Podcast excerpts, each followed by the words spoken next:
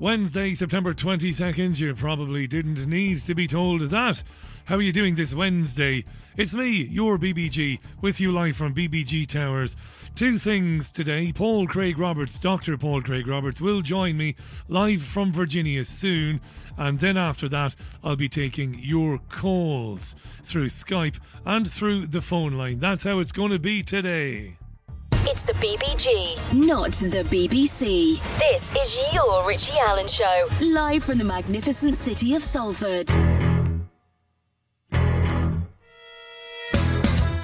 It's the Richie Allen Show, broadcasting live on richieallen.co.uk and multiple platforms around the world. And now, here's your host, Richie Allen. Yes, I'll play The Sting a little bit later on, but I won't play The Sting now. What was that piano music from The Sting? I remember it well. No, I won't play the jingle now. If you want to chat with me later on, it's Chat with Richie on Skype. That's all one word. If you want to call me, it's Manchester 0161 818 2018. Calling from outside as the UK, it's +44 161 818 2018. I actually don't have it written down. That's pretty par for the course, isn't it? And I'm looking forward to hearing from you. It'll be a shorter-ish phone-in session today. I always threaten it. Today, I'm going to be moving the calls along pretty quickly. All right.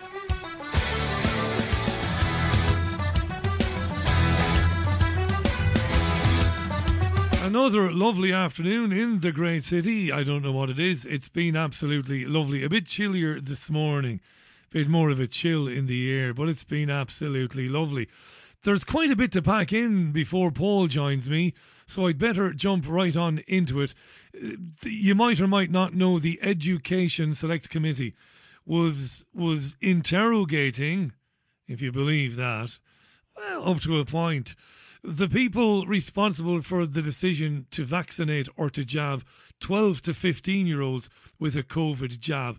I'll come on to that in a minute. Before that, very quick email from Brendan Clifford. Brendan, thanks for the email. Let me read it very quickly. He says, Richie, I have to confess I have been one of those listeners that for years enjoyed your show on a regular basis but never contributed to the coffers. During the scamdemic, your show has been a beacon of light and I would miss it greatly if it was off the air. I now realise how important it is for those of us who rely on independent media to support it. I've set up a standing order now and hope that my small monthly donation can add to support the show. God bless you, Richie, from Brendan Clifford. Thank you, Brendan, for your support. Thank you. I read that because I made that appeal yesterday, and I won't be saying it again for some time.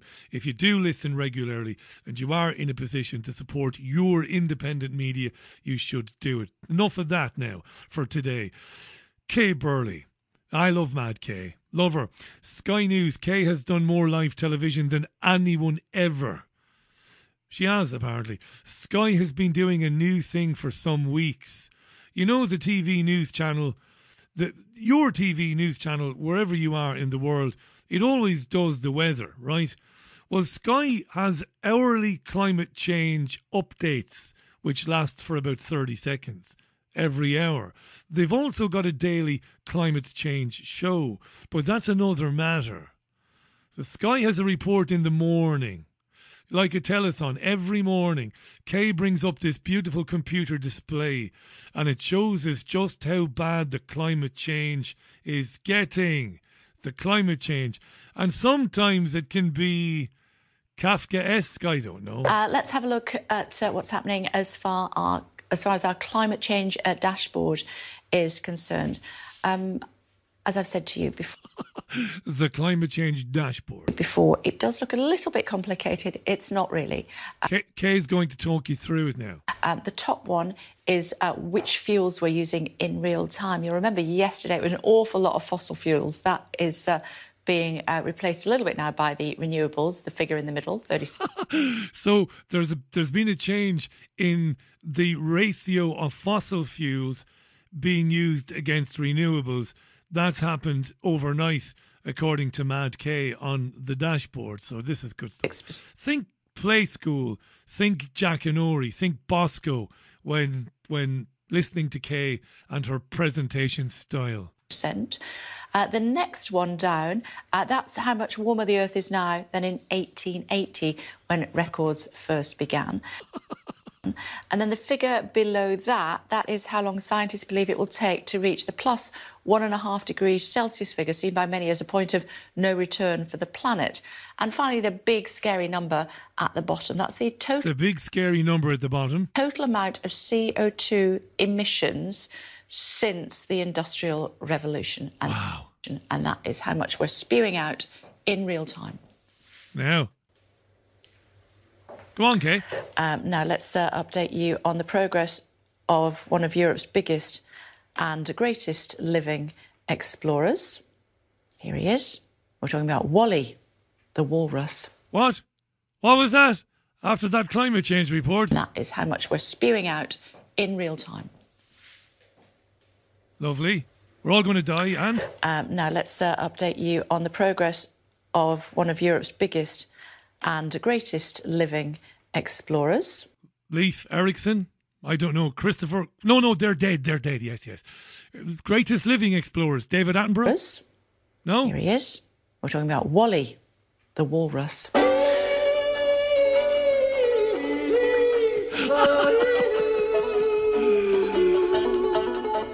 Fantastic, we're talking about Wally the walrus. Wally the walrus is Europe's greatest living explorer.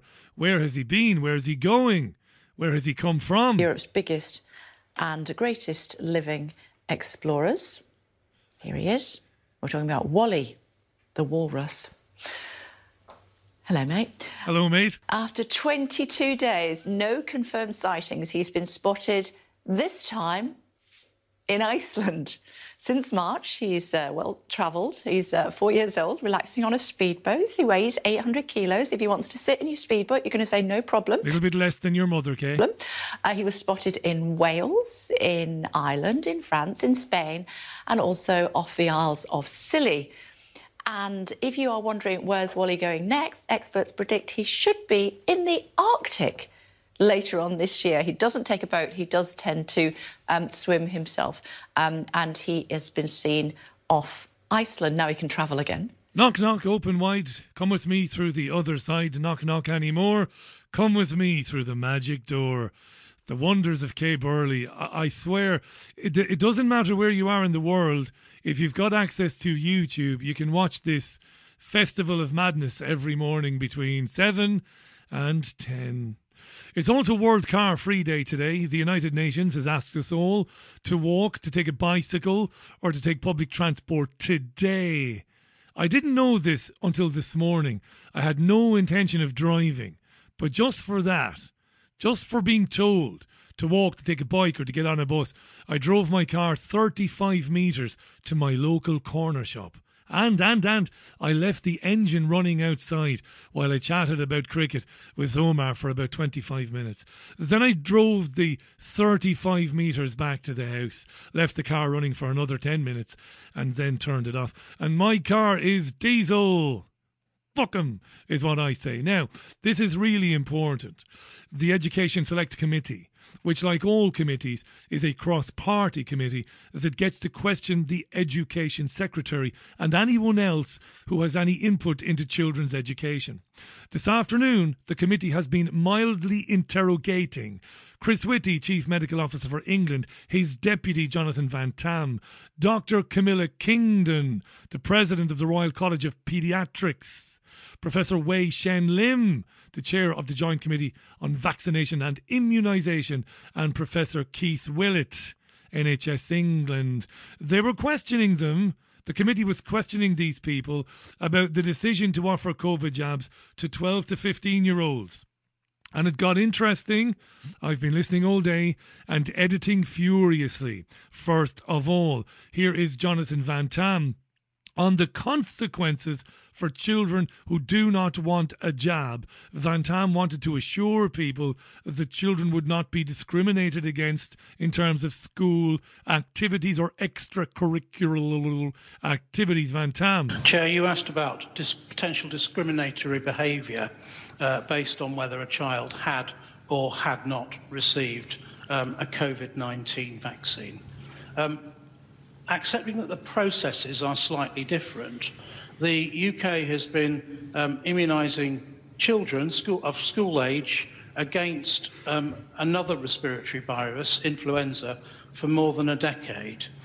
And I have never once heard of any differential or discriminatory treatment of children according to whether they had or had not had the live attenuated influenza vaccine nasal spray delivered by the school immunisation service. So whilst I understand the theoretical question you are raising, I believe I'm extremely reassured personally by the extreme competence of the system to have avoided that for at least a decade in terms of influenza immunisation. Right, now Keith Willett and Chris Whitty were in agreement. Confidentiality will reign supreme. There will be no retaliation against children who refuse the jab. We'll see.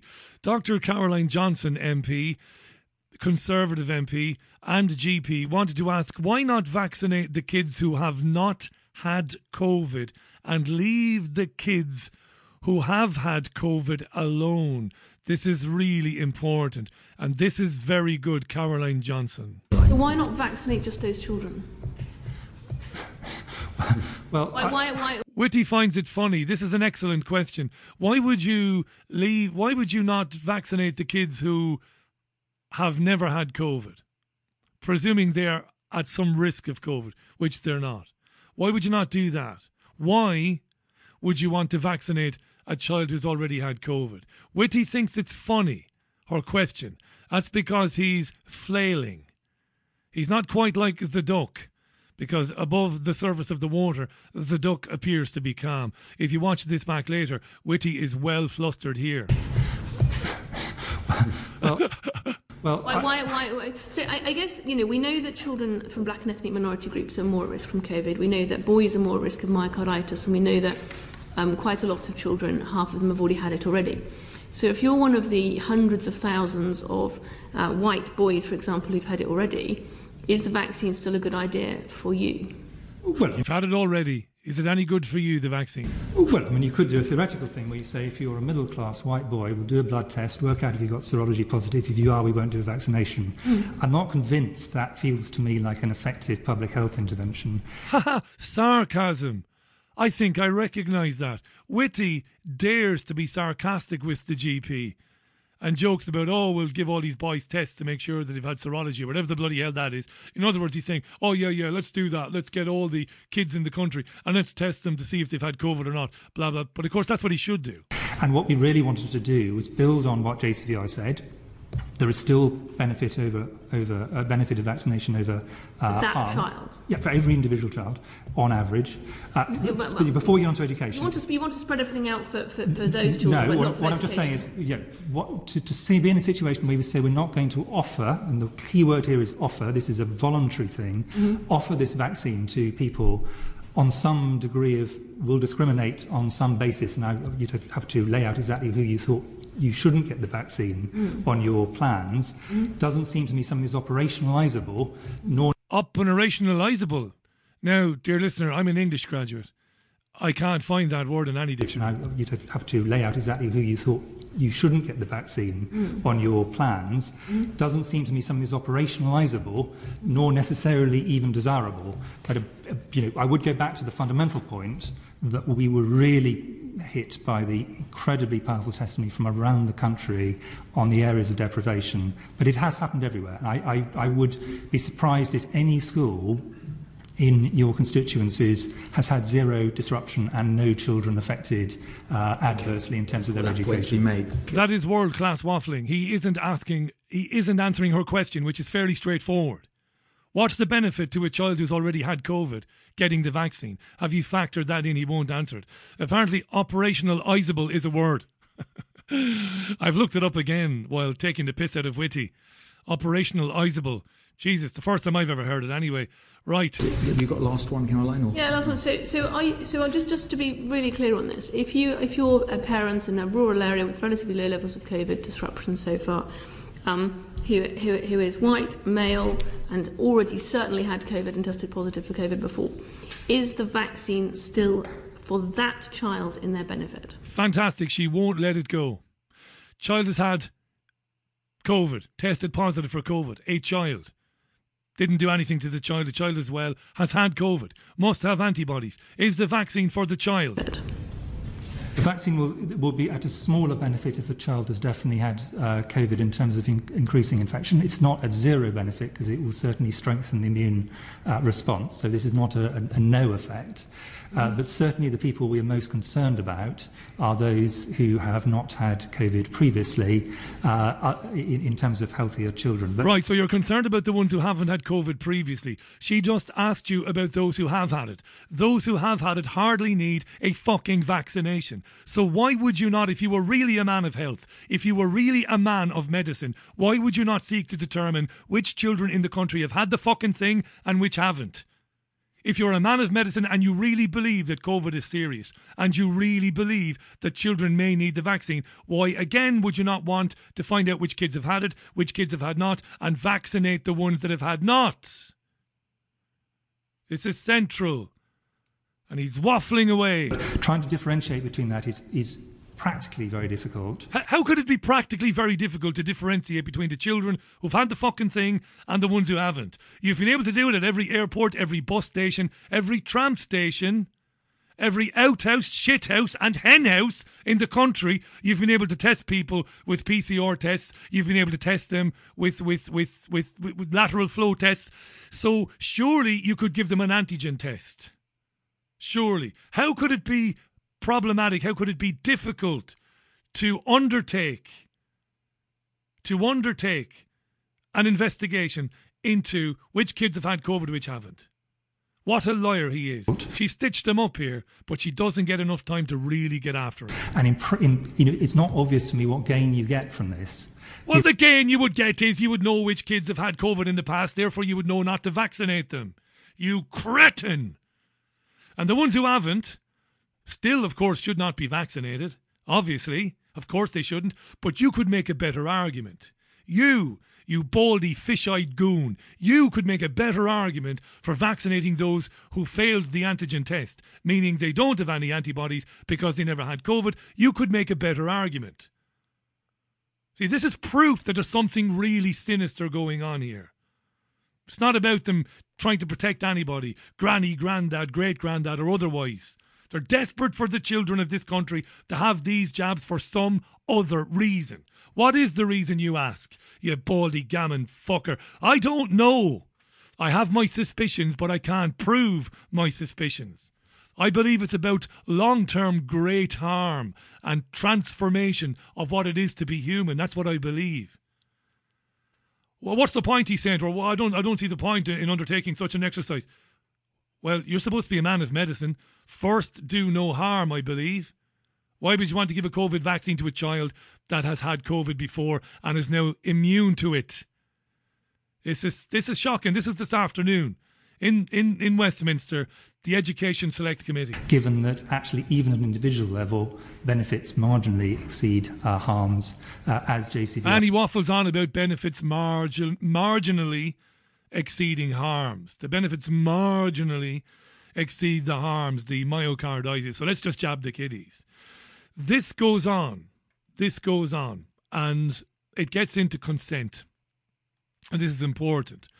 The same MP, Caroline Johnson, Conservative MP, wanted to find out why is there no mention of myocarditis on some of the literature being sent to mums, dads, and the children who will be offered the jab. This is really, really important. Just one question, because I think the communication is really important, and it's really important that when families make a decision, they do so with informed consent, and we're very familiar with the concept of informed consent as doctors. Someone gave me the leaflets that are being given. I don't know whether there's something that you have a bit of responsibility for, Professor Whitty, but there's an easy read version and a guide for children and young people on whether or not, in terms of their consent, one's a consent form, one's a consent leaflet for children to read before they consider whether they will or not they would have the vaccine for their parents to read with them. Both of them talk about corona as being an illness that might have deadly consequences, which is fair because it's true. But neither of them say that the effects are marginal or tiny or small or any other word that might be understood by children. Neither of them mention the educational rationale at all. Do you think that's fair? I think, well, I, although you've generously said am I responsible, and the answer is actually no, I'm not. Although obviously, I was going to say that the people who can probably answer this best, in fact, are Sir Keith. Just to come in on it, as I understand it, it doesn't mention the risks of the, albeit very minimal, understandably, the minimal of myocarditis. That's the chair of the Education Select Committee, Robert Halfon, MP. And he doubles down alongside Caroline Johnson and says, you're giving information to people about the jab and you are omitting the harms and the risks of having these jabs. No, that's incorrect. One of them does, one of them doesn't. So what I suggest we do is one, we hear from Sir Keith and hear from... I have been Dr. asked Kingdon. This by the media so and approached by parents about it. Well, I'm glad to say there's some leaflet going around which does not mention... This one doesn't. All the media and parents have contacted MPs to say, why isn't this information on the leaflets? Whitty is trying to take control of the hearing that he is a witness to, trying to shut them down, stuttering and spluttering. They're giving leaflets to people about why they should have these jobs. And they're omitting vital information, like that 1 in 6,000 children, at least, will get inflammation of the heart or myocarditis. All the ones that are aimed, as I understand it, at older children and families explicitly mention myocarditis. In fact, what they don't do is say you also can get it from COVID, but that's by the by. But I think the Royal College of Paediatrics and Child Health has been consulted on this. Public Health England's been involved, and obviously Keith has also been involved. Do you want to maybe go first, Camilla? Yes. So, The documents belong to, I think, Public Health England to the vaccines programme. Yeah, they basically fart on for about 4 minutes before they eventually have to concede that at least one of the two documents doing the rounds of schools and being sent to children's parents are not properly representing the potential harm of the vaccine against the very minimal gain. This is half decent by this Education Select Committee today, really. Half decent. Half decent because they're being too polite with these liars, really. I don't mean you call them names and you descend into the sort of childishness that I sometimes do during these monologues, but that you stop them waffling. Stop it. Stop waffling. Why, number one, would you not test all the kids in the country and then do not give a jab to a child who's already had COVID. Stop waffling about that and get an answer. And particularly about this, why are you giving out consent information to people that isn't giving out all the facts? Speaking of consent, they then moved on to Gaelic competence. You heard a woman there speaking. It's a doctor. I mentioned her earlier, the president of the Royal College of Paediatricians, Dr. Camilla Kingdon. That's her name. She is asked then to explain how Gaelic consent will work. You know, can the child overrule the parent? If the parent doesn't want the child to have the jab, but the child wants to have it, what happens then? Listen to Dr. Camilla Kingdon then. Exactly. But I think the point is that I think in the vast majority of cases, the child and the parent will have made the same decision. So actually, at that point, you either give the vaccine because both parent and child have agreed, or you don't because neither have. In the unusual circumstance that a child arrives asking for the vaccine, but they don't have their parents' consent, then the first step that the vaccinator would need to take is to start a conversation with the child to say, tell me a bit about what you understand this vaccine, what's the point of this vaccine, do you understand the benefits from the vaccine, do you understand the potential risks from the vaccine? And while you're having that conversation as the vaccinator, you're essentially forming a view about whether the child is Gaelic competent or not. Now, if you think they are, and they haven't got their parents' consent, in the real world, the next step would be to say, tell me about your mum and dad. you know, did you discuss this with them at home last night or over the last few days? What are their views? Can they ultimately overturn their parents' refusal, or can the parents overrule their own decision if it's a decision that they don't want to have the vaccine? So the question is being asked by Aspana Begum. She's a Labour MP, and these are good questions. So based on Gaelic competence, if the child is Gaelic competent and they wish to have the vaccine, they have the right to receive the vaccine. But that'd be very, very rare in that, even in that subsection. Also, the younger the age, the less likely that is to be the case. I think that's a which is why I preface it by saying if they're Gaelic competent, and that's much more likely to be in the kind of 14, 15 year age group. But do you know, I mean, there are some, 12 and 13 year olds who have a genuine and deep grasp of this of an issue like this. And are capable. But she just said there, this woman who's the president of the Royal College of Paediatrics, she just said there are some 12 and 13-year-olds who have a grasp, who have an understanding of the gravity of this issue, whether they should or shouldn't be jabbed with a medicine, a treatment that isn't a vaccine, that's still in trials, and that won't really be of any benefit to them whatsoever. She said, well, 12 and 13-year-olds, they've got a good grasp of this, some of them, and I'd be happy with them overruling their parents on that issue. Yes, it is happening, 26 and a half minutes past the hour. This is your Richie Allen Show. It is live as usual from Salford. Dr. Paul Craig Roberts will be with me, hopefully right soon. And then a little later on, I'll be taking your calls. I'm looking forward to that.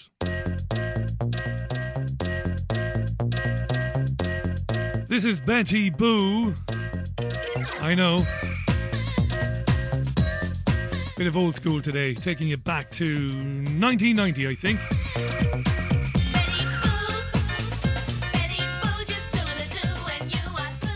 Betty Boo doing the do on the Richie Allen Show. It is exactly 29 and a half minutes past the hour, or 5 o'clock, because the programme is live. How are you doing today? Don't forget, I'll be taking your calls a little bit later on this programme, and I'm sure you'll have plenty to say. Mentioned at the top of the hour, today is the day I'm really serious. I'll be moving them along really quickly because we'll have about 15 minutes or thereabouts to field the calls today. I'm sure you'll have plenty to say about the Education Select Committee and what you heard a few moments ago from that committee, which sat today between 1 o'clock and 4 o'clock. Astounding stuff coming out of it.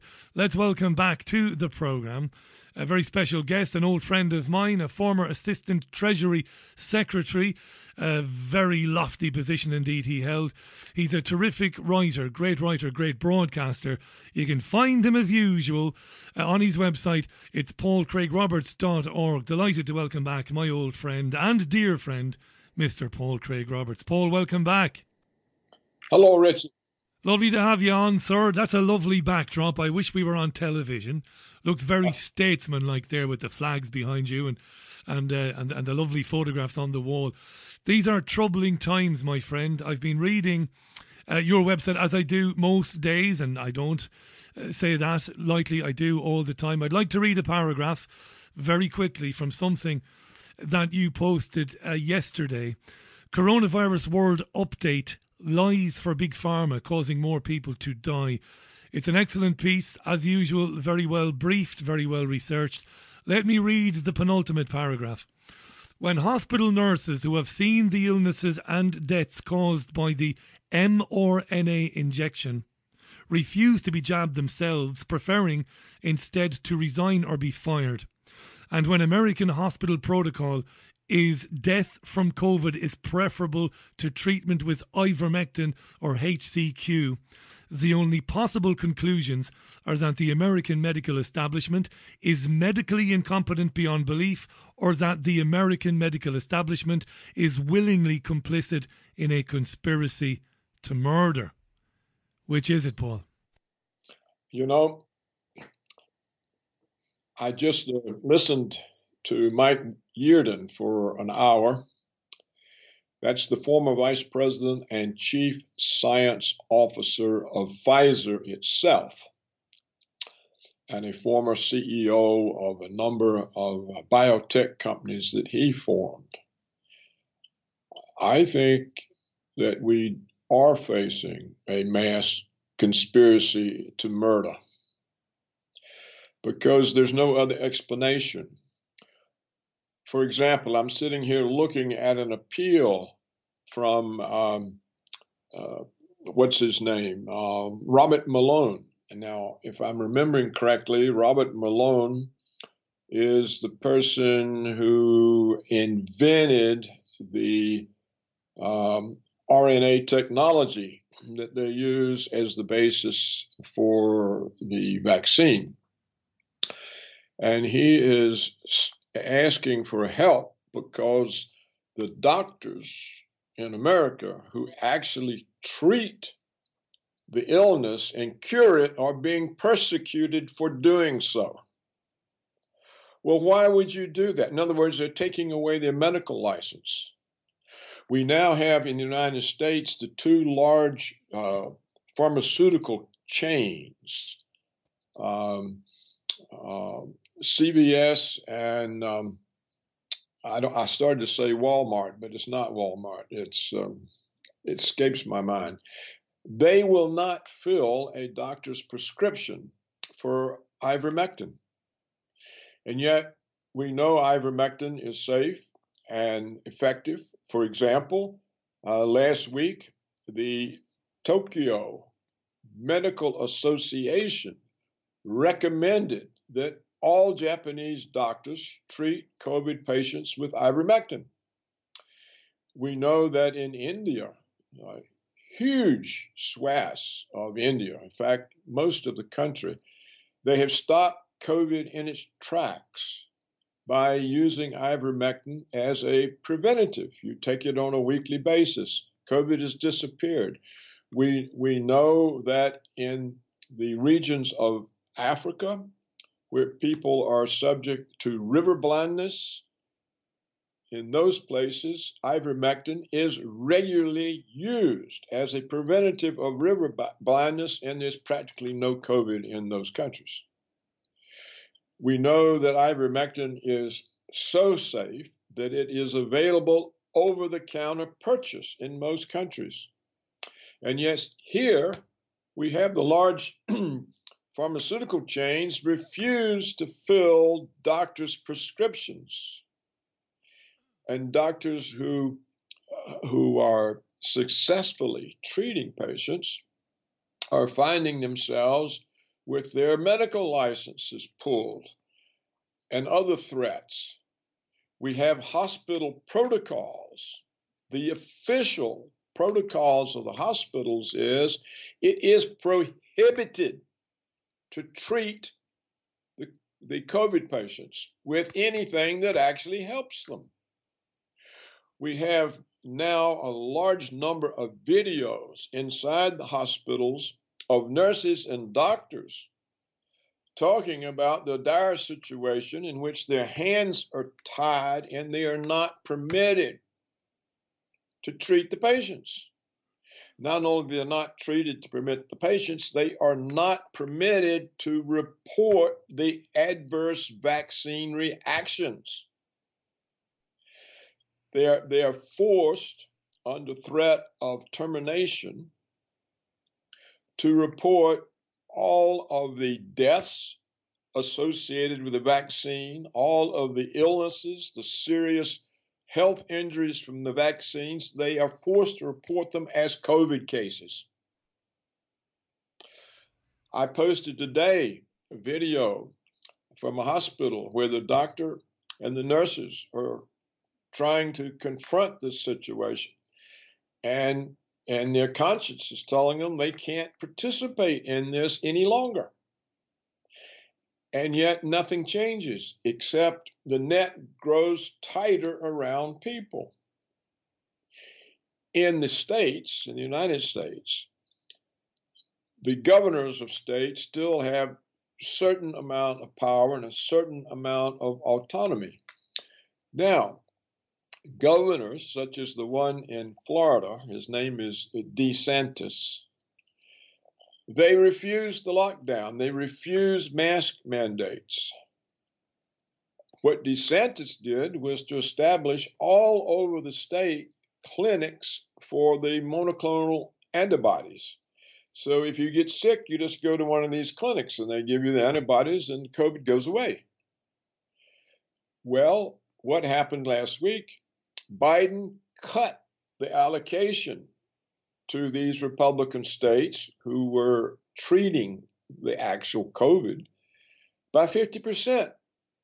And now they are trying to contrive cases to bring against Governor DeSantis for not having mask mandates, for not having vaccination mandates. In other words, they're trying to criminalize the guy who's protecting the residents of Florida. Now, why would you do all this if you didn't have some dark agenda? Yeah, there was a time when many of my guests, I've been doing this program for years, you've been coming on with me for years, thankfully. There was a time when, myself included, we would put down these anomalies to greed, corruption, and a desire for personal enrichment. But now, it's fair to say, many of us have had to look at our souls and accept the possibility that it's way beyond the enrichment of a few pharmaceutical companies. There's something deeply, deeply wrong here. By the way, in case my listeners are asking me to ask Paul for evidence that doctors are being told to put vaccine injuries down as COVID, I'm not going to demand evidence from Paul Craig Roberts, because I've seen the same doctors on social media, real doctors, saying what Paul has alleged they said, what Paul said they said. So I'm not going to do that. I'm not going to play that game. They are saying it. And Irish doctors, Paul, I'm obviously in the UK, but I'm an Irishman. Irish doctors are being told they face losing their licence to practice if they dare attempt to prescribe hydroxychloroquine and ivermectin. And just before you come back in, I'll put this to you. If you needed proof that this is more sinister than money, for me the proof is, Paul, is that every bloody government seems to be in total lockstep with this agenda. Every one of them, except for a couple of Eastern European countries and except for a couple of Central American countries. And they all seem to be using the same language and reading from the same script, don't they? Yes, exactly. Certainly all of the Western countries, the UK, the EU, the United States, Australia, Canada, these are certainly marching that way. In India, no. In much of Africa, they don't have much of a threat because they're either taking HCQ to ward off malaria or they're taking ivermectin to ward off river blindness. I think the Indian practice is spreading in other parts of Asia. So they're not doing the vaccination. They're not doing the boosters. They're simply preventing COVID by using ivermectin as a preventative. There's a one large province in India. It has 231 million people. Only 5% are vaccinated, and COVID has disappeared. It is a province in which ivermectin is used as a preventative. So, and I don't know about what they're doing in Latin and South America. In Mexico, you can buy ivermectin and HCQ over the counter. And in Spain. Yeah, that's a really good point, Paul. I lived in Spain for some years, and a friend of mine there tells me that you can get it over the counter. You can get most things over the counter in Spain. So where it's being used, COVID is basically fading away as basically an inconsequential respiratory virus. Where it isn't being used, they're testing people, finding cases. Many of the people are healthy anyway, and they're using that information to bring about, well, totalitarianism, really, in our countries. I can't describe it any other way, really. Well, you can see it with the COVID passport. They're very much after having a COVID passport. Now, and this thing will be, digitized. It'll be in a central database. Now, once they have that passport, they have total control over you. they can announce any kind of policy they want. And if you don't abide by that policy, all of a sudden, poof, you're canceled. You can't go to the store. You can't go. You can't participate in entertainment. You can't travel. They can stop you access to your bank account, your bank card. Once they have that COVID passport, that's the total end of any kind of liberty. Freedom will be a forgotten word. You will be totally controlled, and you have to comply, or you are simply canceled. You're cut off. So this seems to be what they're driving at. They're driving for this. Now, there may also be here a real population reduction program, because what we are learning is that the vaccine does not protect you. It actually makes you more vulnerable to catching COVID. If you look at the most vaccinated countries, they are the ones who have the highest percentage of their population struck down with COVID. Like the UK, where I'm speaking to you from, like here, that's right. Yeah, Israel is a great case. So is Gibraltar. So is Iceland. Like in Iceland, 95% of the population is what they call fully vaccinated, and yet the hospital is full of vaccinated people. So the question is, is the medical establishment calling the adverse reactions to the vaccine COVID cases, so they don't have to report them as adverse reactions? And so what you're seeing in these highly vaccinated countries, it may well be these are hospitals full of people with adverse reactions to the vaccine, and they're calling those COVID cases instead of adverse reactions. That way, they don't have to report them to the databases, and that way they can claim the vaccines are safe. So, and the same for variants, what they're calling variants. These may simply be the adverse reactions to the vaccine. So when it's official protocol in the United States that hospitals and any kind of large health maintenance organization, they do not report any adverse reaction to the vaccines. The only adverse reports they get come from individuals or come from independent medical practices. But if you are a doctor employed in one of these large health maintenance organizations or one of these large hospital chains, you are terminated if you report. Now, when you ask about evidence, it's all over my website. Oh, it is, yeah. Everything I said is documented on my website scores of times. You're an old school. Yeah. By experts who are so much higher experts than anybody in any of the regulatory agencies. You're an old school writer, my friend. If you go to paulcraigroberts.org, you'll see that Paul's articles are bookended with the proof, with links to the proof, links to prove the claims made in the same articles. Paul Craig Roberts is our guest. Don't forget, former U.S. Assistant Secretary of the Treasury, author, broadcaster and writer. It's a stark reality to be talking about depopulation. And yet, Paul, over the years, speaking to people like yourself, the late, great Jim Marrs, rest in peace, the very much alive Gerald Celente, great man, and many others. If you look around the last 30, 40 years, many of the people who've held the highest offices, or not the very highest offices, but some of those who surrounded presidents and prime ministers, many of them have been open eugenicists. Many of them have been very much, talking up depopulation over the years. And I don't think, well, I certainly didn't pay enough attention to that over the years. I agree. I believe that there's enough evidence now to come down on the side that this is some sort of depopulation programme. And where it goes and how many people they want to cull or remove, I've no idea. But I'm prepared to accept that it's happening.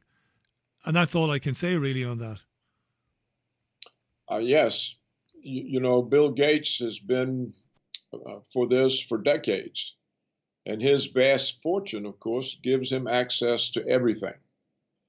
And we know also this Klaus Schwab of the World Economic Forum in Davos. This is his agenda. He's written a whole book about it. So there's plenty of evidence that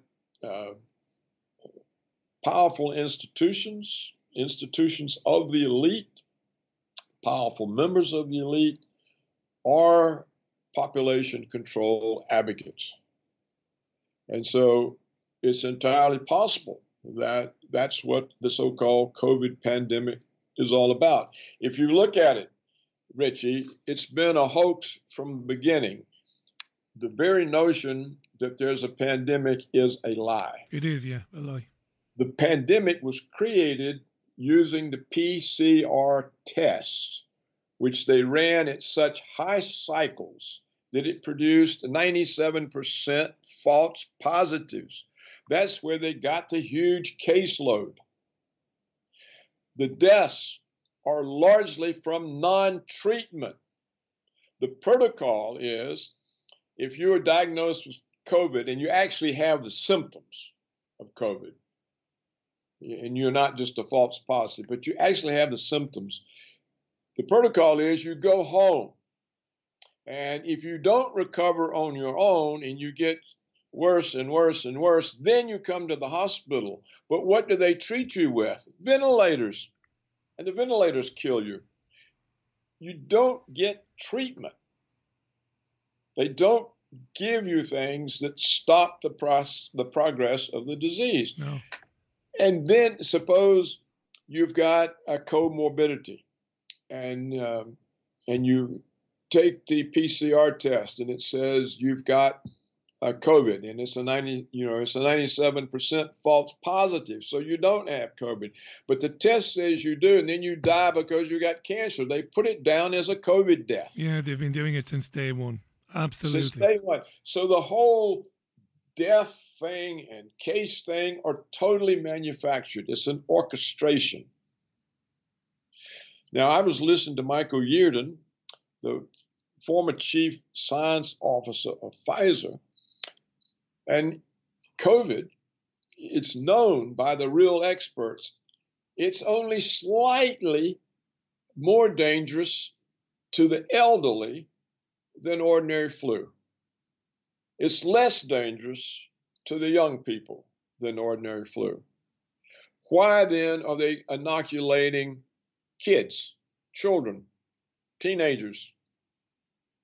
And now here in the United States, the shills for Big Pharma are putting out the lie that there's 1 million children, 5 years old children, who have COVID. Well, that's a complete total lie. It's a total fabrication. And they're doing this in order that the FDA will approve the vaccination of 5-year-olds. Yeah, that's right. So why would you tell all these lies so that you can damage people? See, we already know all the young people who the vaccine, we already know this, is far more dangerous to the young than COVID is. When you got 12-year-old boys in the prime of health and they take the vaccine and all of a sudden they got a heart attack, how does this happen? You give it to young girls and all of a sudden they go into shaking convulsions. They can't stop. They're just shaking all over. Nobody knows what to do about it. And they deny it has anything to do with the vaccine. But I think that there's actually now far more vaccine injuries than there are COVID injuries. You've got the VAERS, the VAERS reporting system there. Here in the UK, we've got the Yellow Card reporting system. And we do see massive reporting of adverse events, of bad reactions. And we are told, even by the officials themselves, that you're only likely to get 1% reporting. You know, that most people who have an injury from a vaccine, they're not likely to report. So whatever it says on the VAERS system, it's probably 10 times worse when it comes to 10 to 100. 10 to 100, yeah, it could be. I'm speaking to Gerald Celente recently, and we talked about the death numbers. There may be as many as 200,000. Now, I'm not putting words in Gerald's mouth, but there may be as many as 200,000 vaccine-related deaths in your country. Does that sound wildly over the top to you, or is it feasible? No, I think it's actually understated, because there you would be using the upper end of the reporting range, 10% of the cases reported.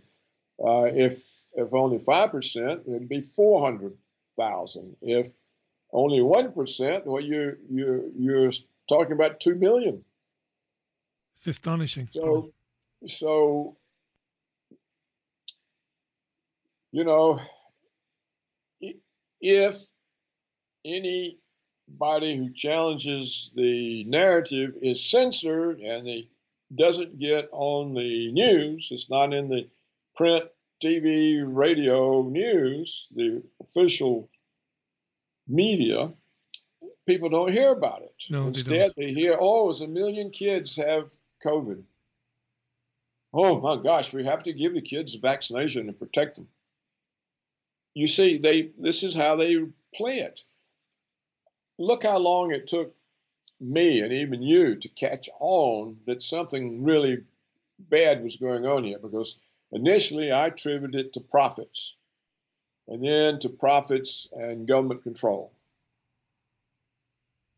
But obviously it's got to be something worse than that for them to do what they're doing. You know, why would a hospital give up half its nurse and doctor staff? Simply because they've seen the adverse reactions in patients and they will not take the vaccine. See, we've got hospitals here where the nurses are walking away in droves because they've been having to deal with the vaccinated people who have the adverse reactions that they're not allowed to report. That's right. And they have no way of treating them because nobody will admit that it's a vaccine reaction and figure out what to do about it. So, you know, they just say, well, I'm not going to take this chance with my life. I'd rather be unemployed and alive. Than employed and dead. Or disabled. What happens if I get disabled and I can't take care of my kids? There's a huge perfect storm brewing, because here in the United Kingdom, nurses are walking away in their droves too. This is what I think is going to happen. We're going into a winter now, and our health service here has been deliberately destroyed over a number of years. We have half the beds in the country that we had 30 years ago. So if you get all these nurses walking away, which is going to happen, it's happening in the United States, all of a sudden you've got less staff, you've got less beds, less bed capacity.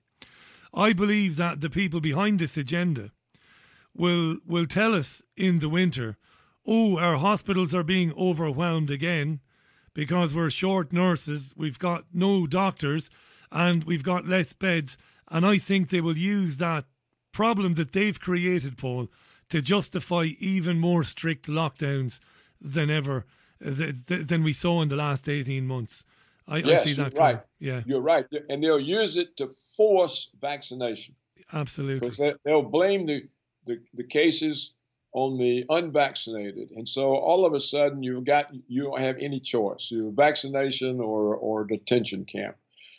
Now, actually, the only safe people are the unvaccinated, because we now know that vaccination makes you more susceptible to COVID. And the more booster shots you get, the more susceptible you become. Now, just think what's going to happen this winter with all the nurses and doctors who are vaccinated. They're going to fall ill. There's not going to be anybody in the hospital to take care of anybody. You know what? What's going to happen here, Paul? I don't know if you've been following this. I know you've got plenty on your own plate. We have a social care system here, which is a lovely thing. When you are very old and unable to look after yourself, but you can still live in your own home. Yeah, I know all about it. You know all about it, right? So you can have a carer come around and make your food and tidy your house and help you out. Carers have been told if they're not jabbed, they are being fired. So we're going to have elderly people in hospital at Christmas. The hospitals will not be able to release them to convalesce at home because there won't be any carers. So the hospitals will collapse and we're back to the same thing again. And people will be, I think you hit the nail on the head. I don't know about camps. I heard you drop in there, camps or prisons for the unjabbed. I don't think it's totally out of, you know, the realms of possibility. But I don't know if they'll do that in the short term, you know, to put pressure on people to be jabbed. The pressure at the moment is ramping up here in the UK. We get text messages and letters and emails constantly asking us to go and be jabbed. You ignore them, but they keep coming in anyway. This winter, Paul. They'll use the COVID passport to force you to accept the vaccination. No supermarket, no cinema, no theatre, no jazz club. You can't do anything unless you've accepted the... And you've got the biggest idiot that ever lived in the White House at the moment. There's no doubt about that. A complete clown, right? Even a bigger clown than his predecessor. And I don't like any of them. Apart from a few Republican governors, Paul, in the south of the country, is there anybody else in politics or in entertainment, anybody famous? Is there anybody that has the guts that's got a profile big enough to talk about this? Or are they all scared? No. There's nobody. And if he talked about it, he would be accused of spreading COVID disinformation and shut down. Look, they won't even let Nobel laureate experts talk about it. Yeah. So, you know, they won't let the former vice president and chief science officer of Pfizer itself talk about it. So, you know, no, they control the narrative. You and I can talk about it because we're not going to reach hundreds of millions of people. Yeah. And so it's not going to affect their success. They can, you know, if maybe we wake up 50,000 people, but that ain't going to stop their success. So, and that's what Yeadon says. He says, you know, I've done everything I can. I know more about it than just about anybody, and I'm laying it out, but they control access to what I say, and so few people hear it. They kicked him off Twitter, didn't they? They booted him from Twitter. They closed his Facebook page. This is a guy who worked at the cutting edge of these technologies, so he's a certifiable expert, but yet they were able to get rid of him. But then Twitter showed, social media showed, it flexed its muscles last year when it banned the president of the United States of America. I mean, how could they get away with that? I mean, if they can get away with banning the president of the United States of America, regardless of whether you like him or not, he's the bloody president. You know, we need to know what he says and what he thinks. They can do it too. I mean, I've interviewed them all. I've had Sucharit Bhakdi on the program, Professor Dolores Cahill. These are eminent, like you are in your field. You are eminent in your field, preeminent. These are eminent people, Paul, and they've managed to basically erase them from public discourse. It's amazing to me. That's right, and therefore, that's why I conclude there is a very dark agenda.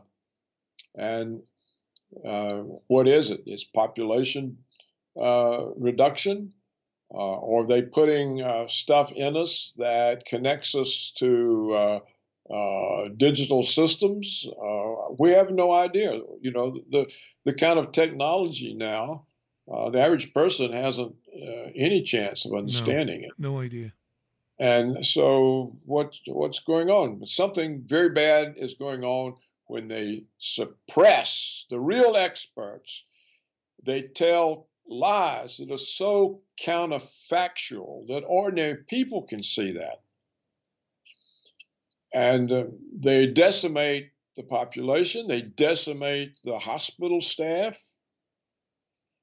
So again, with the large number of doctors and nurses leaving, especially the nurses, and winter coming, and the ones that will be in the hospital will be the vaccinated people, and they are more vulnerable.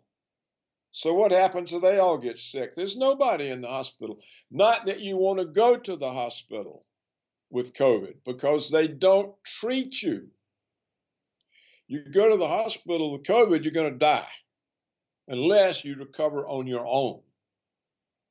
They will not treat you in the hospital. So if you go to the hospital with COVID, poof, you're dead. Here we have online, we have frontier doctors that you can send an email, make a payment, they'll call you, and they will prescribe for you over the phone. They'll give you a prescription that'll go to a small pharmacists who will actually fill it. And so people are forced to treat themselves in this way. Now, the trouble is more and more people have found out about this, these frontline doctors. And now the frontline doctors are so overwhelmed, it takes weeks for them to respond to your call. Yeah. So, you know, it's a very dangerous situation, and I would expect to see an explosion this winter, because this vaccine just simply makes you more susceptible to everything, flu. And they'll call all the flu cases COVID, like they've been doing. You may have noticed we didn't have a flu season last year. No, they said that with a straight face. Yeah. Incredible, yeah. Flu disappeared, yeah. Yeah, it was all COVID. Pull the other one. And what you described there is what the doctors like Yeadon and others, they call it antibody-dependent enhancement, which having these mRNA jabs, you might encounter a cold bug next year or something, and it may result in your immune system attacking itself, manufacturing the spike protein. These are experts and they're saying this. Can I ask you, before we part company today, tell me to bugger off if you want, I don't mind. But let me ask you a personal question as a friend. What does it mean to you, what's happening? Does it change the way you live, Paul? Do you think about the next few years and how you might need to navigate those few years? Are you thinking about those things? Yes, and I'm not sure we're going to have even a few years. And actually, I have some friends, some European friends, they've moved to Africa. Is that right? Yeah, they've moved to Africa, particularly to the areas where ivermectin is taken weekly and there's no COVID, and where there's never been any white colonialists, so the blacks aren't hostile and are very friendly, and they're simply accepted and they're having the time of their life. There's no masks, no mandates, there's no mention of COVID. Sounds like paradise to me, Paul. I'm thinking, you know, people are going to start moving to India, at least to those provinces that are COVID clear because of ivermectin. They're going to go to Japan. When you have the Medical Association of Tokyo recommending that all Japanese doctors treat COVID with ivermectin, then it's got to clear up in Japan. And that has to inform all of Asia, just as what's happened in India has to inform all of Asia. So it looks to me like the population reduction is going to occur in the Western countries. And the fears of a number of experts is that the deaths from vaccination are only beginning. They're the deaths that occur almost instantly. Right. But they expect over the next 3 years, a very large percentage of the vaccinated are going to die. That's what Dolores Cahill told me. It's what Bakhti told me. And this is the opinion of the really top-ranked kinds of scientists who understand what's actually going on with this vaccine. The spike protein is toxic. It attacks all the organs in the body. It causes infertility in women, and it causes microscopic blood clots that build up in the body, and all of a sudden you drop dead. For some people. Yeah, it does, yeah. I mean, please God, some of the experts I've heard from, they've said, look, it won't happen to everybody, but it will happen to a significant amount of people. Yeah, but it'll eventually happen to everybody if they keep giving boosters. If people keep taking boosters, yeah. So now we have two shots, you were fully vaccinated. Nope, you're not anymore. So you got two shots, you're not vaccinated. If you got two shots, you're not qualified for a COVID passport. You got to have a booster. In Italy, in Israel now, they're on the fourth shot. The second booster. Yeah, already. Yeah. So... And Fauci, the guy here at NIH, the one who financed the COVID research at the Wuhan lab, he says, the boosters are only good for 5 to 8 months. So it means you're going to be having a new shot every 5 to 8 months. And if you have a COVID passport and you don't get the booster, the passport runs out. It becomes illegitimate, yes. So the passport's only good for whatever period of time they say you have to have a booster. It's 5 months, 8 months, whatever they decide on. Here's the final question for you today then. And don't wait to be asked to come back. Come back anytime you want. You know that. You've got an open door here. Final question today then. Is it possible, is there a little glimmer of hope that things might get so serious this winter that it might light a fire under people, under our neighbours who are going along with the agenda? Is there some possibility? You know, it might wake up the dumb part of the population. On the other hand, it may simply play into the hands of the fearmongers. And they'll simply say, see, we told you it's all the fault of the unvaccinated. And we've got to protect ourselves by forcing them to be vaccinated. So it could go either way. Yeah. You see, here, I think the people are just so insouciant. There's not much hope. In Europe, you see massive protests of lockdowns, of mask mandates, of COVID passports. Right. You know, there's been massive protests in Europe. And now in Australia. So some people in some of the Western countries are resisting. The people here are resisting are the independent doctors who aren't subject to some imposed protocol because they're independent. It's their own practice. So they're the ones resisting.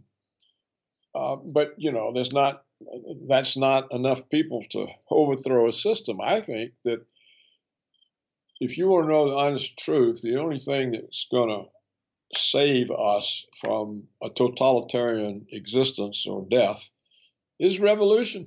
We have to overthrow the governments that are doing this to us. They'll have to be overthrown and killed in the streets. Or exiled. They're going to kill us. That's the actual situation, Richie. And how many people can face up to that? Hardly any. In fact, when they hear me say this, they'll say, he's a kook. See, we told you he's a kook. No, they'll accuse you of inciting violence, and I don't believe you're doing that. I don't believe you're inciting it. Look, I'm just saying what the situation is. Right?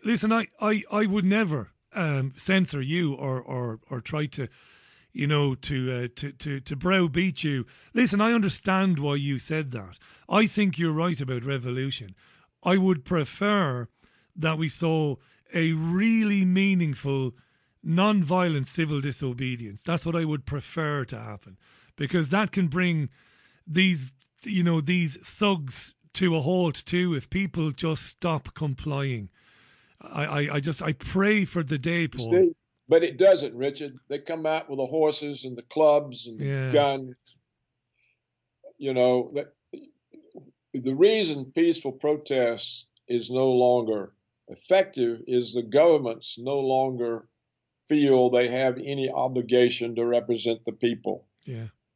The only way a peaceful protest is effective if the government itself is constrained by an obligation to do the people's will. Yeah.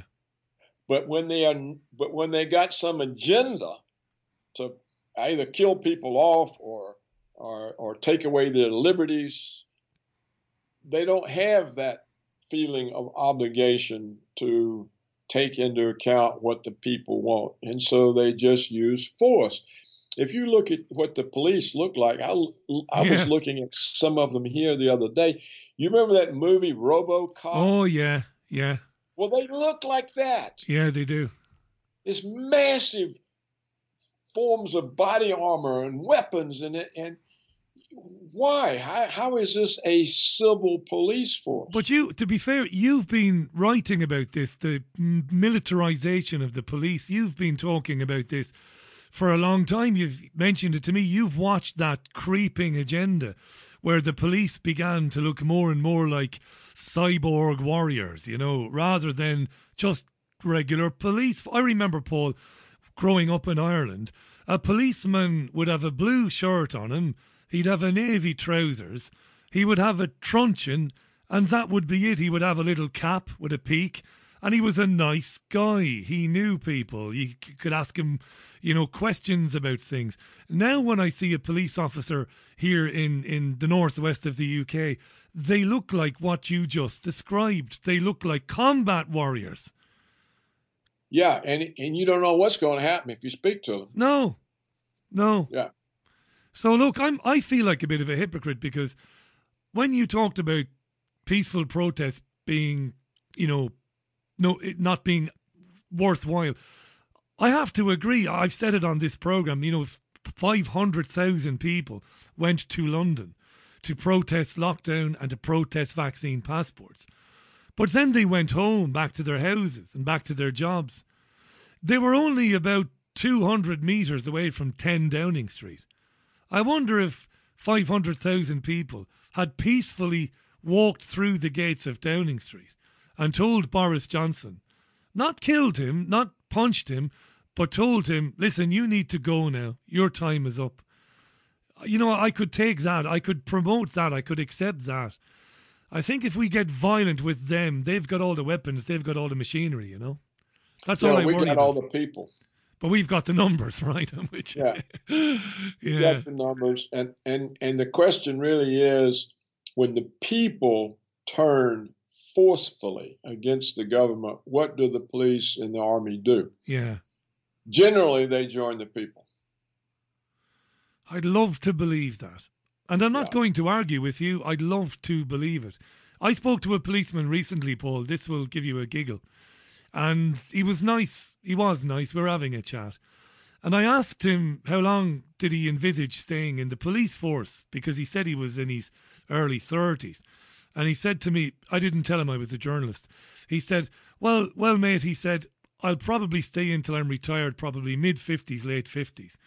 And I laughed at him and I said, mate, they've got companies called Boston Dynamics and other companies, Raytheon. They've got soldiers already in development, robot soldiers, just like the RoboCops, Paul, you talked about. I said, you won't have a job in 10 years. In 10 years' time, we will be policed by drones and by robots. And he looked at me as if I'd said something stupid, you know, and I said, well, he doesn't understand, he just doesn't know. So maybe we have a window of opportunity in the next 5 years to do something. But I'm with you. I'm aghast at people's gullibility. This is the thing that's really affected me in the last 18 months. I am so shocked, Paul, by how willingly people have swallowed the obviously ridiculous lies. And as an intellectual, you're an intellectual, it must really upset you too to see people. I'm sure you have neighbours who go along with this, you know? Yeah. It's very discouraging that so many people are complicit in the destruction of their own freedom and liberty and health and maybe life. It's really discouraging that the people are complicit in their own demise because they can't be bothered to find out. They can't be, it never occurs to them, how come all these Nobel laureates are kooks and disinformation artists, you know, right? It doesn't make any sense, but they don't ever say, that can't be so, what's going on here? So people are complicit in their own destruction, and that, for me, is very discouraging. I often say, why am I bothered to write?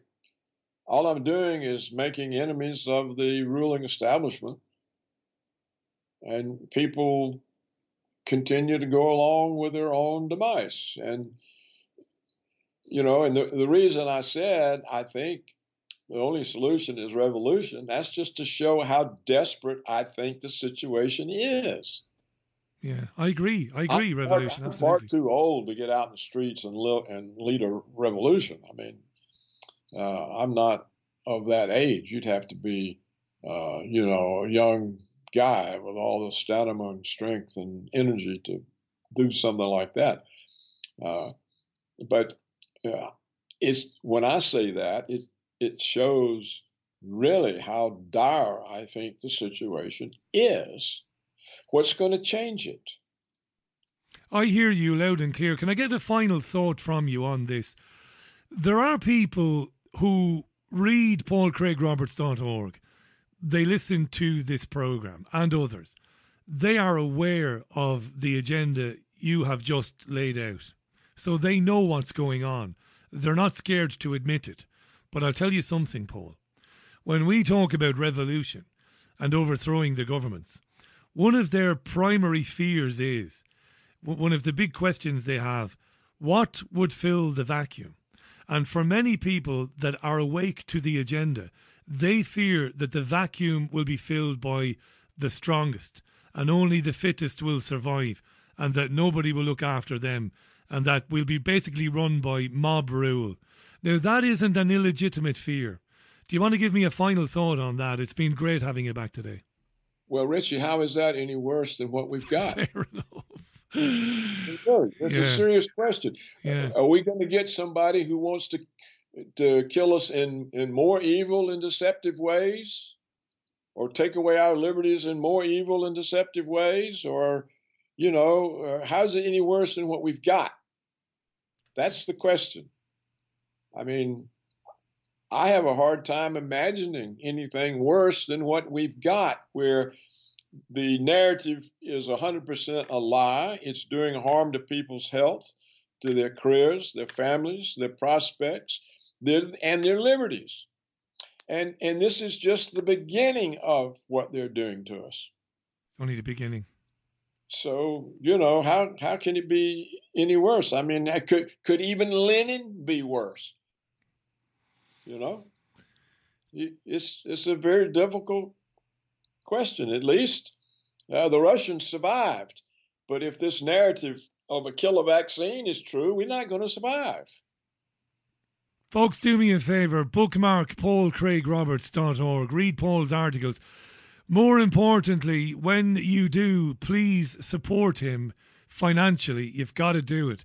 When using information that you get from Paul at his website and other independent content creators, you must support it. Advertisers are not flocking to the Richie Allen Show. They're not flocking to paulcraigroberts.org because of the nature of the conversations that Paul is having. He has the guts to write about these scenarios.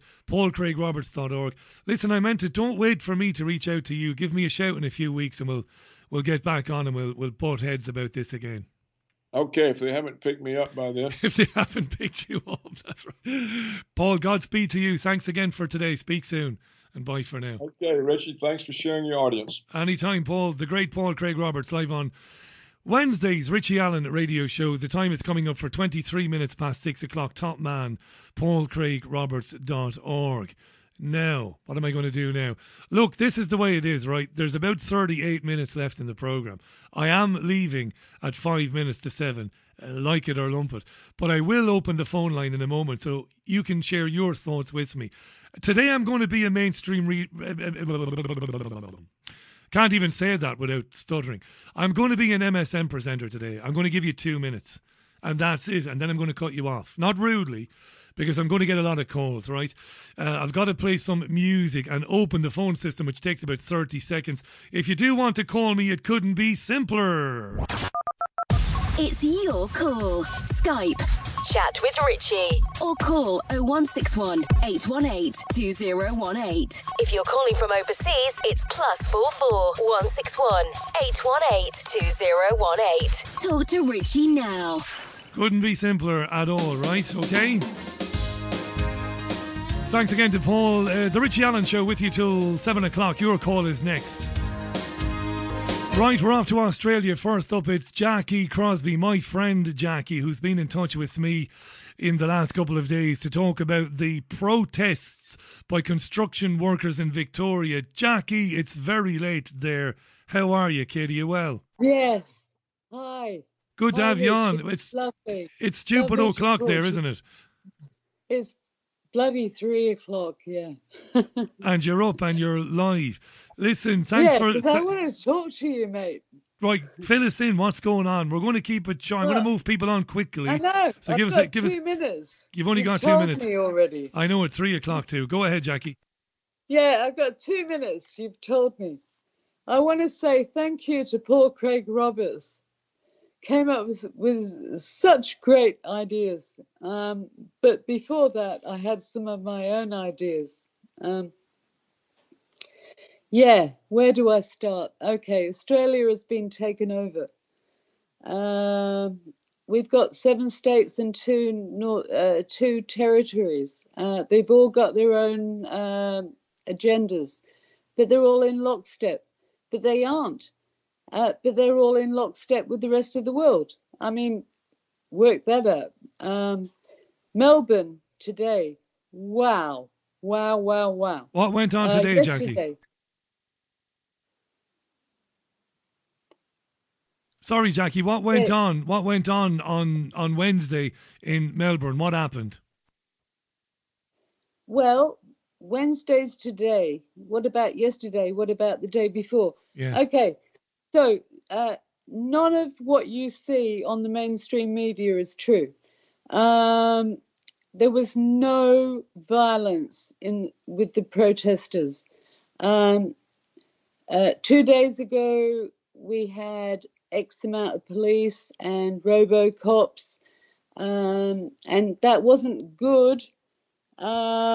There was rubber bullets and gas canisters, which I've never seen in my life here in Australia.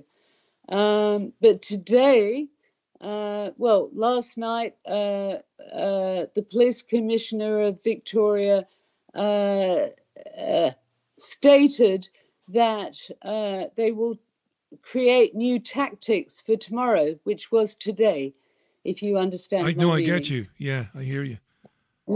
Yeah. And so today... Jackie, hang on a second.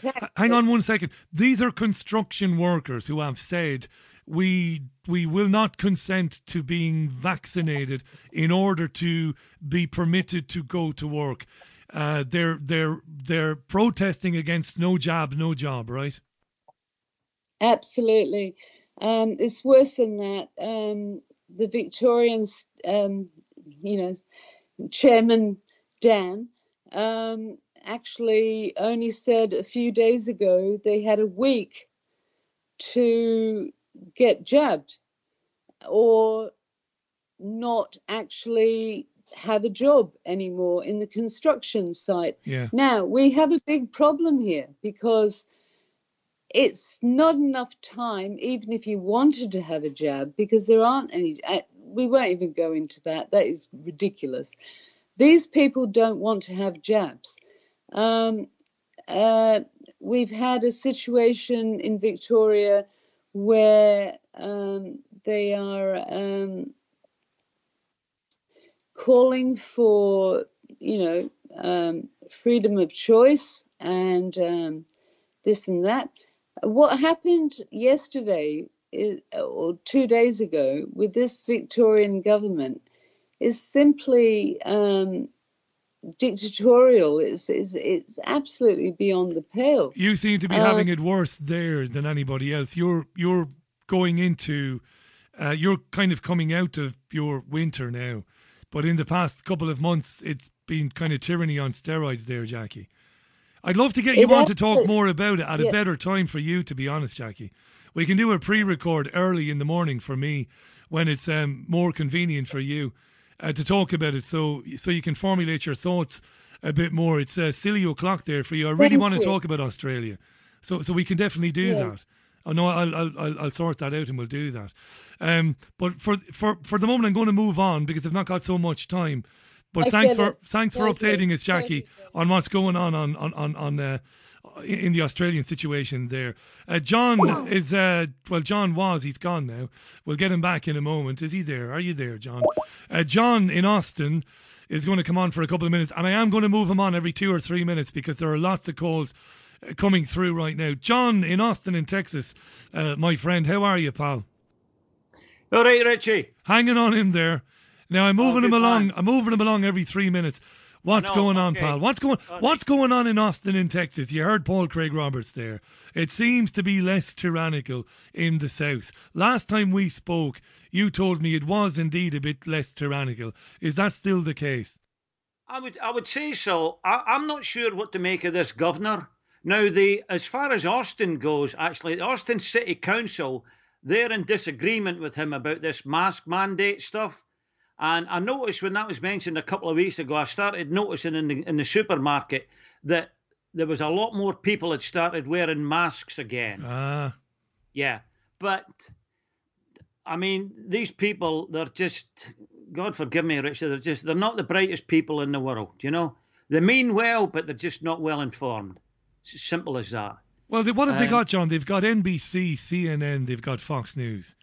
And if they're in Texas, they're more than likely watching Fox News, meaning they'll get a bit of Tucker Carlson and they might get a bit of Hannity. But even Fox, outside of Carlson, even Fox is basically both, it's pushing the same narrative, isn't it?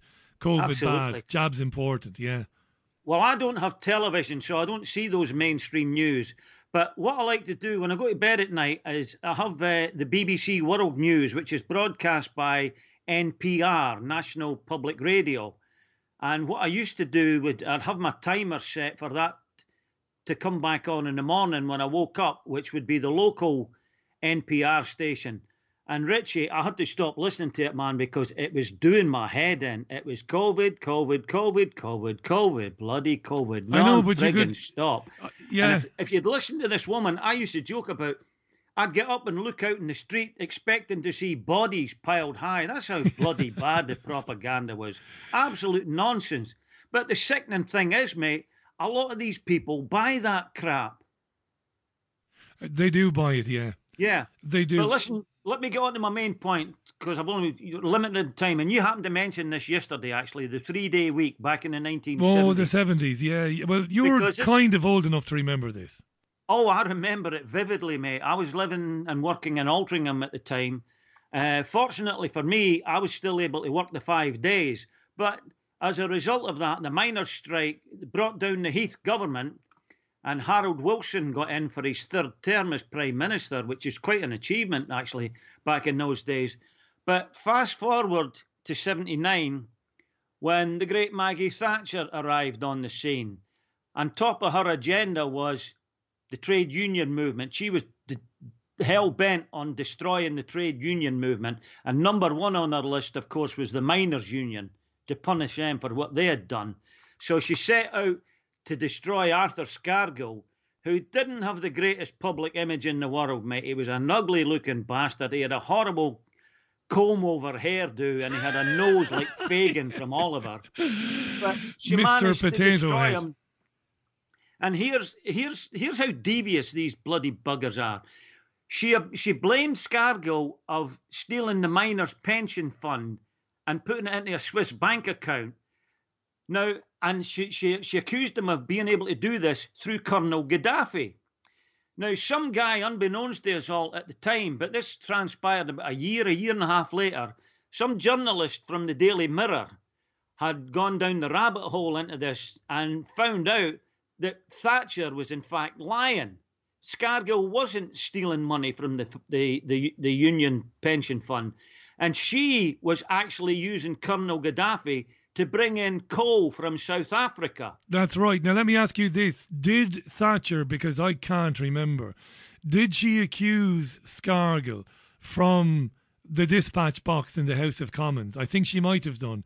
Therefore, invoking parliamentary privilege, whereby she couldn't be sued for what she said in the House. Is that right? Because he should have sued her for libel, but maybe he couldn't because she invoked or she used the cover of parliamentary privilege. I wonder. That's very interesting. I couldn't swear to that, mate. I'd need to go and look it up. I'm not trying to catch you out now. Your memory of history is brilliant. You're spot on.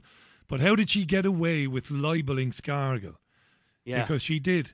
That's right. Let me just add one quick thing. Go ahead, John. Now, Harold Wilson was a bit of a hero of mine back then, me being a trade unionist and a socialist. What I found out years later really upset me. I found this out about 5 or 6 years ago, that in the late 60s, Wilson had started negotiations with the American government to remove the population off the island of Diego Garcia and have them, there were about 2,000 people approximately, to move them onto the mainland of Mauritius, because the Americans wanted that place to build a military base. Now, why on earth would the Americans specifically want a military base there? Well, fast forward to the year 2000, when was the first Gulf War? 1990? 1991, yeah. 91, yeah. 1991, yeah. Harold Wilson went down in my estimation there. All this is... You know, was that a wake-up call for you, the understanding that none of these people are the saviours or are the decent, public servants that we think they are? They're just not. Absolutely. I have no faith whatsoever in politicians at all now, Richie. Now, the reason I wanted to talk about this is looking at the situation we're in just now. Now, the strike back then brought down the Heath government. Now, what did Thatcher do? She shut down British manufacturing almost entirely. In her 13 years in government, she shut... And I experienced it myself because I was in the garment business and I ended up going to work in the Philippines just to get a job. And when I came back a couple of years later, I couldn't have bought a decent job. I ended up working in the construction industry.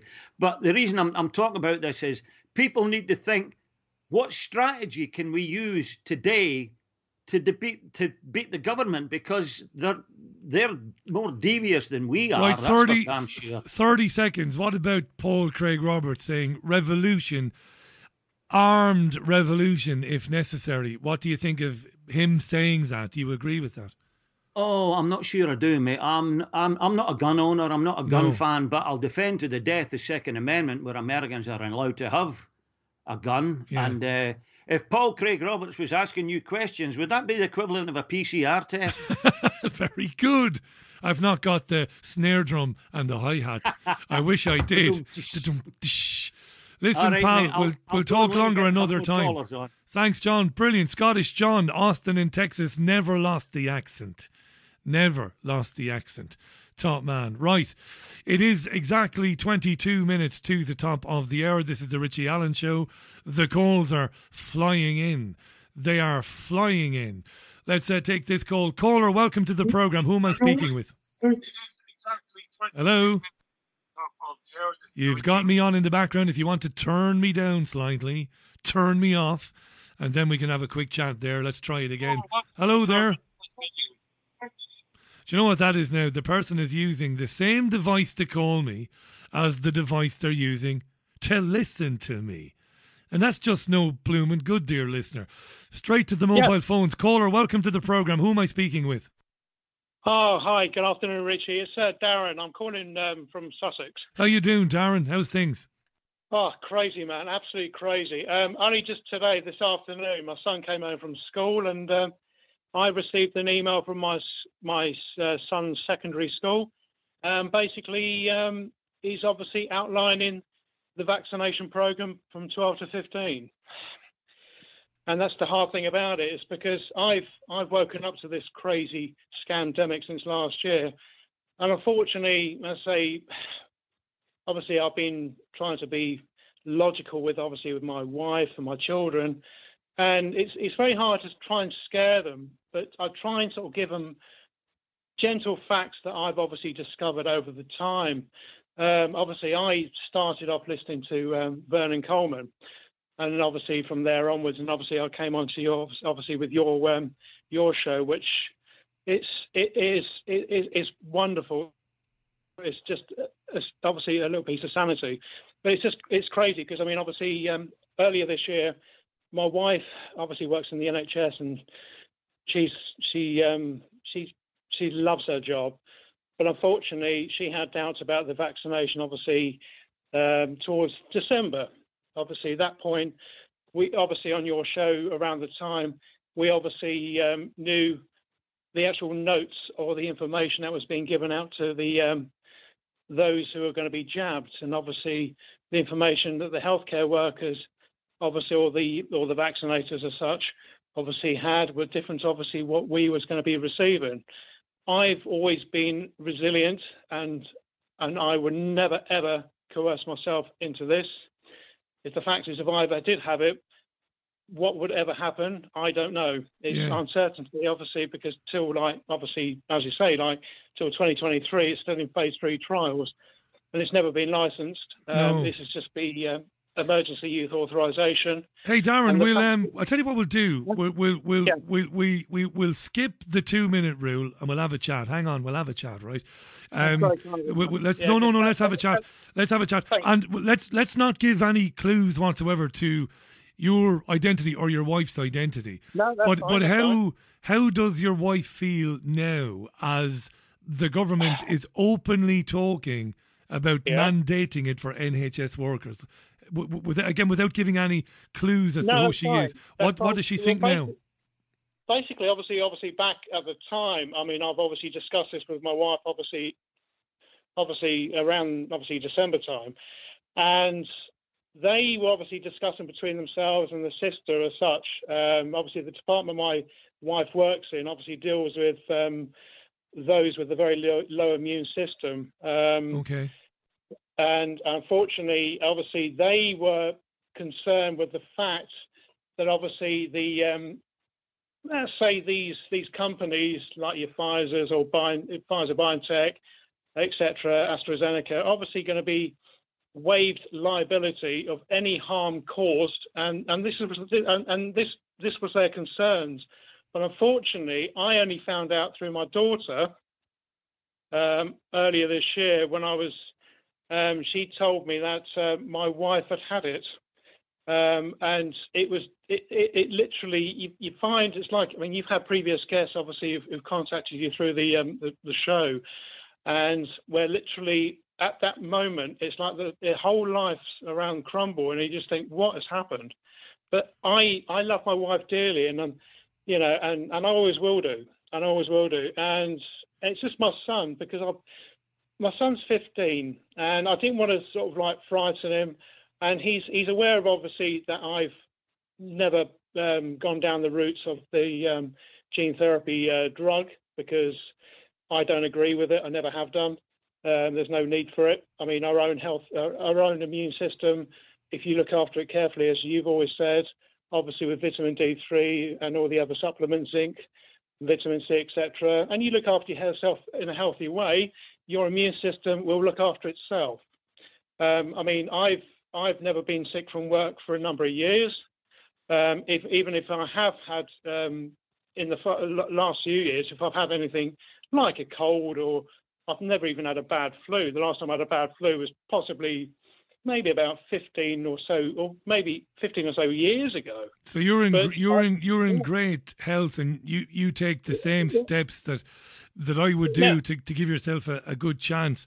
Now the school has got in touch and they've said, look, this is the protocol for the vaccination.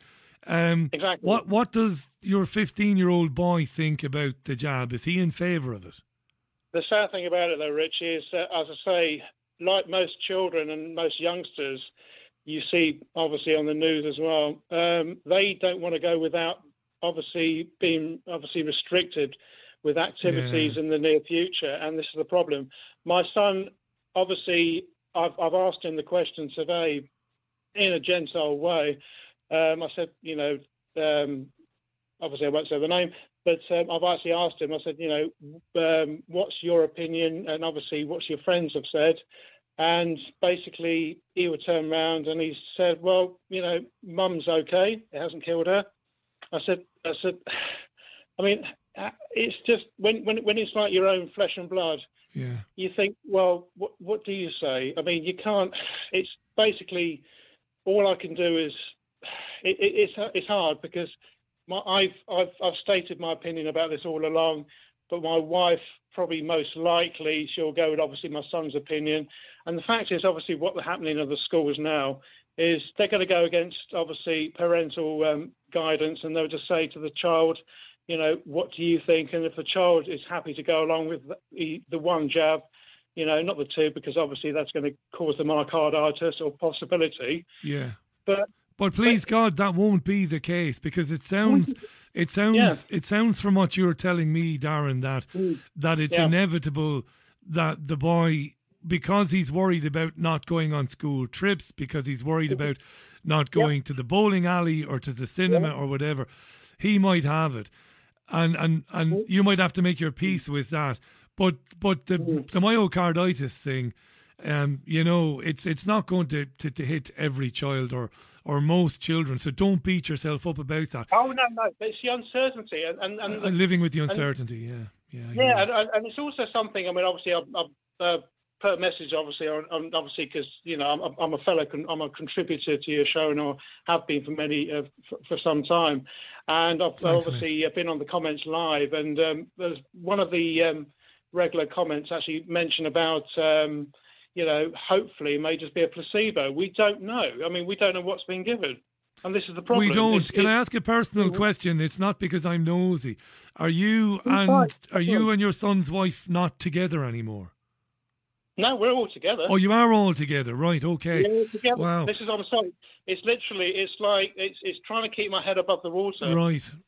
I mean, because obviously, you know, I mean, unfortunately, I've had family members obviously close who've obviously had the jabs, and thankfully, they're obviously in that sort of generation, obviously over the 70s and 80s, and they're still okay. And they're okay, thank God. As I say, you know, you don't know who you know who's actually going to affect and who it won't affect. And it's not absolutely, and that's one of the things that I certainly do not know. I don't know this, but we don't know that these jabs are going to really hurt everybody when they receive them. We don't know that, and I'm trying to get that through, because I meet people who are like you all the time, Darren. You know, a loved one has had it and they are losing sleep, and I tell them, look, you can't, look, what's done is done now, you can't do that. We're all individuals. Let me ask you again, not being nosy, you sound like a lovely bloke. How have you managed this to not come between you and your wife in a way that would be harmful to your relationship? How have you managed to do that? Richie, that's happened a few times, mate. We've had some real soul-to-soul. We've literally there's a few months ago, obviously, we've actually sat there and literally in tears, you know, and I looked deep into myself, and I could never, ever even force myself to have this. I've told my wife this, and I said, you know, we're going to have to beg to differ, but unfortunately, I can't have an injection that I know is possibly going to cause harm to me. I don't know, either soon or in the near future. Who knows? And what did your wife say, Darren? What did your wife say? Because you made a very logical and reasonable argument. Exactly. I don't think I need it. I don't think it's necessarily safe. I'm a bit worried. What did your wife say then? See, what my wife was more worried about was obviously it's going to drive us apart. And I said, no. I said, look, you know, we just have to beg to differ. I mean, unfortunately, you know, I've made my informed choice, and I've made my informed choice purely from, obviously, from all the informed guests that you've had, and I've obviously been recently. I've been I've been listening to obviously Max Egan, obviously with the Australian activist, obviously Del Bigtree, obviously from Highwire, obviously Spiros as well, yeah. And I'm fully informed as well. But it's just it's hard when you've got. It's like when you talk, you try and talk in sort of like not an overpowering way, but it's like the eyes glaze over. Are you aware? You are acutely aware that you need to approach not only your wife but others. Yeah. You've got to be very softly spoken and not try to be domineering about what you're saying. This is what I'm saying. Because I even even shortly after I obviously found out with my wife, and I was, you know, thinking, well, where do I go? And I even liaised with, because my I even liaised with a spiritual, obviously a spiritual guidance woman who was able to attend a family. Obviously, I lost my mum over Christmas. Oh, I'm sorry. Genuinely. Yeah, no, that's fine. And as I say, it's, you know, and I reached out and obviously got spiritual guidance. But unfortunately, when I had this lengthy conversation with the spiritual guidance lady, who obviously lives quite locally, unfortunately, she made the choice to have the jab as well. And I literally, at that conversation, I'm thinking, and obviously with Mark Bielski, with what he said in the past, and I'm thinking, you know, I just thought I'm going to have to choose my own path, and obviously try and be logical, empathetic, obviously, because I mean, I even in the job that I do, I work in the railway, and unfortunately, again, with that industry, you think pressure will be brought to bear on you by your own company to have the job. Well, that's the thing. I think at some point, obviously, not at the moment. Not at the moment. Because obviously, they've relaxed. Obviously, I think with the mask wearing or the face covering business, anyway, they're treating obviously staff as the same as what they're doing with the travellers. You know, it's a choice. It's a personal choice, but you know, it's recommended. You know, obviously, and you're thinking, well, why would I want to harm myself? Why would I want to deprive myself of the oxygen that I'm breathing in? And once we get into the winter, there's a good chance that they will begin to ask people to do these things again. I don't want to keep bringing it back to your family. It sounds like I'm.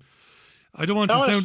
No, I don't want to sound tabloid, because I'm not tabloid. But I wanted to ask you because you've kind of broken my heart, really, to be honest, and I really feel for you. No, you have, mate. You have.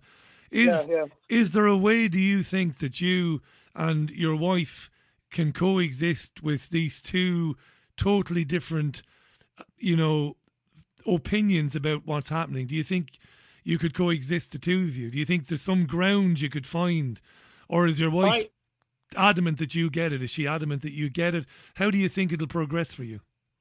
No, I think my wife is understanding that, obviously, that, you know, I think I'm in a position that I've made my choice and I would never commit myself to having an injection.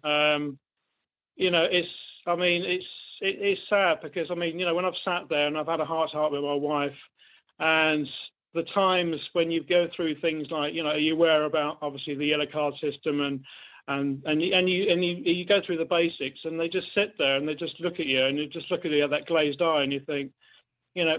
Can I ask you this then? Because we've got about 4 minutes left, right? Let me ask you this. Yeah. I can't believe I'm asking you this, but I'll ask you anyway. Would you not be better off? Mm-hmm. Because you love your wife. You told me 5-6 minutes ago you love your wife and you love your family. I know. Are you better off then in just dropping it then, leaving it, and don't? I know you might be desperate sometimes to say, listen, there is a new bit of information, or Yeadon from Pfizer, he has said this, but you're not going to get anywhere with your wife and you love her. Is it best to lay down your arms and just say, look, let her be? What do you think? It's that, and it's also my son as well. It's like when you're basically you're raising a family, and then I mean the spiritual lady spoke to me and said, well, you know, obviously, you know, we're all powered by fear, and you know, she even obviously told me at the time. I mean, I said I was obviously listening to following shows like yours, and she goes, maybe to switch off from the mainstream media and shows like yours. And I thought, I can't, because in my heart, in your gut, you follow your gut, and that is what you should always follow, is your heart, because I mean that's it's what we are. I mean, you know, it's like recently. I mean, I listened to a David Icke show, and what he basically says is about, you know, what we are. We're just spiritual beings, obviously. You know, I mean, when you ask a question, you say to a human being, "Who are you, and what do you do?" And they just turn around and say, "Oh, this is my name. This is what job I do." And you think, you're in a spiritual being. I've never done this before. I've never ever done this before. I've never given anybody advice. I'm going to give you a little bit of advice. It sounds very much to me that you don't need to hear Paul Craig Roberts speaking to me tonight. You don't need to hear me speak to my guest tomorrow. You've got a good understanding of what's going on. You know there's something very wrong here. And I agree with you, absolutely. Yeah. But we can get too close to it. This nearly killed me last November. And it nearly drove me out of my own house. Oh, I know, because I listened to you at the time. So can I give you a little bit of advice? And if you want, you can tell me to fuck off, and I'll gladly take it from you. My advice for you would be, in the meantime, I would I'd be with my wife and my son, and I would take a step back from listening to programs like this, because it can become a huge burden. You know, first of all, understanding how terrible it is, but then you know, bringing it into your life every day, whether it's Del, Bigtree, or Max, or me. It wouldn't do you any harm to just kind of step away from it for a bit. And for Richie, I did that at the time, and I stepped away for a few weeks, and I've come back, and I'm still listening now, but I'm able to actually separate. Obviously, you know, I mean, I've still got my own feelings and everything else, but I'm still able to actually sort of like, you know, able to live. It's like living two parallel worlds, and somehow it's very strange, but I'm able to survive at the moment. It's very bizarre, but it's but the way the world is, I think some way, that's the only way sometimes you have to survive. You know, it's like trying to live the two parallel worlds together. You're under a lot of pressure, Darren. Have you got a mate? Is there a bloke that you can go for a pint with?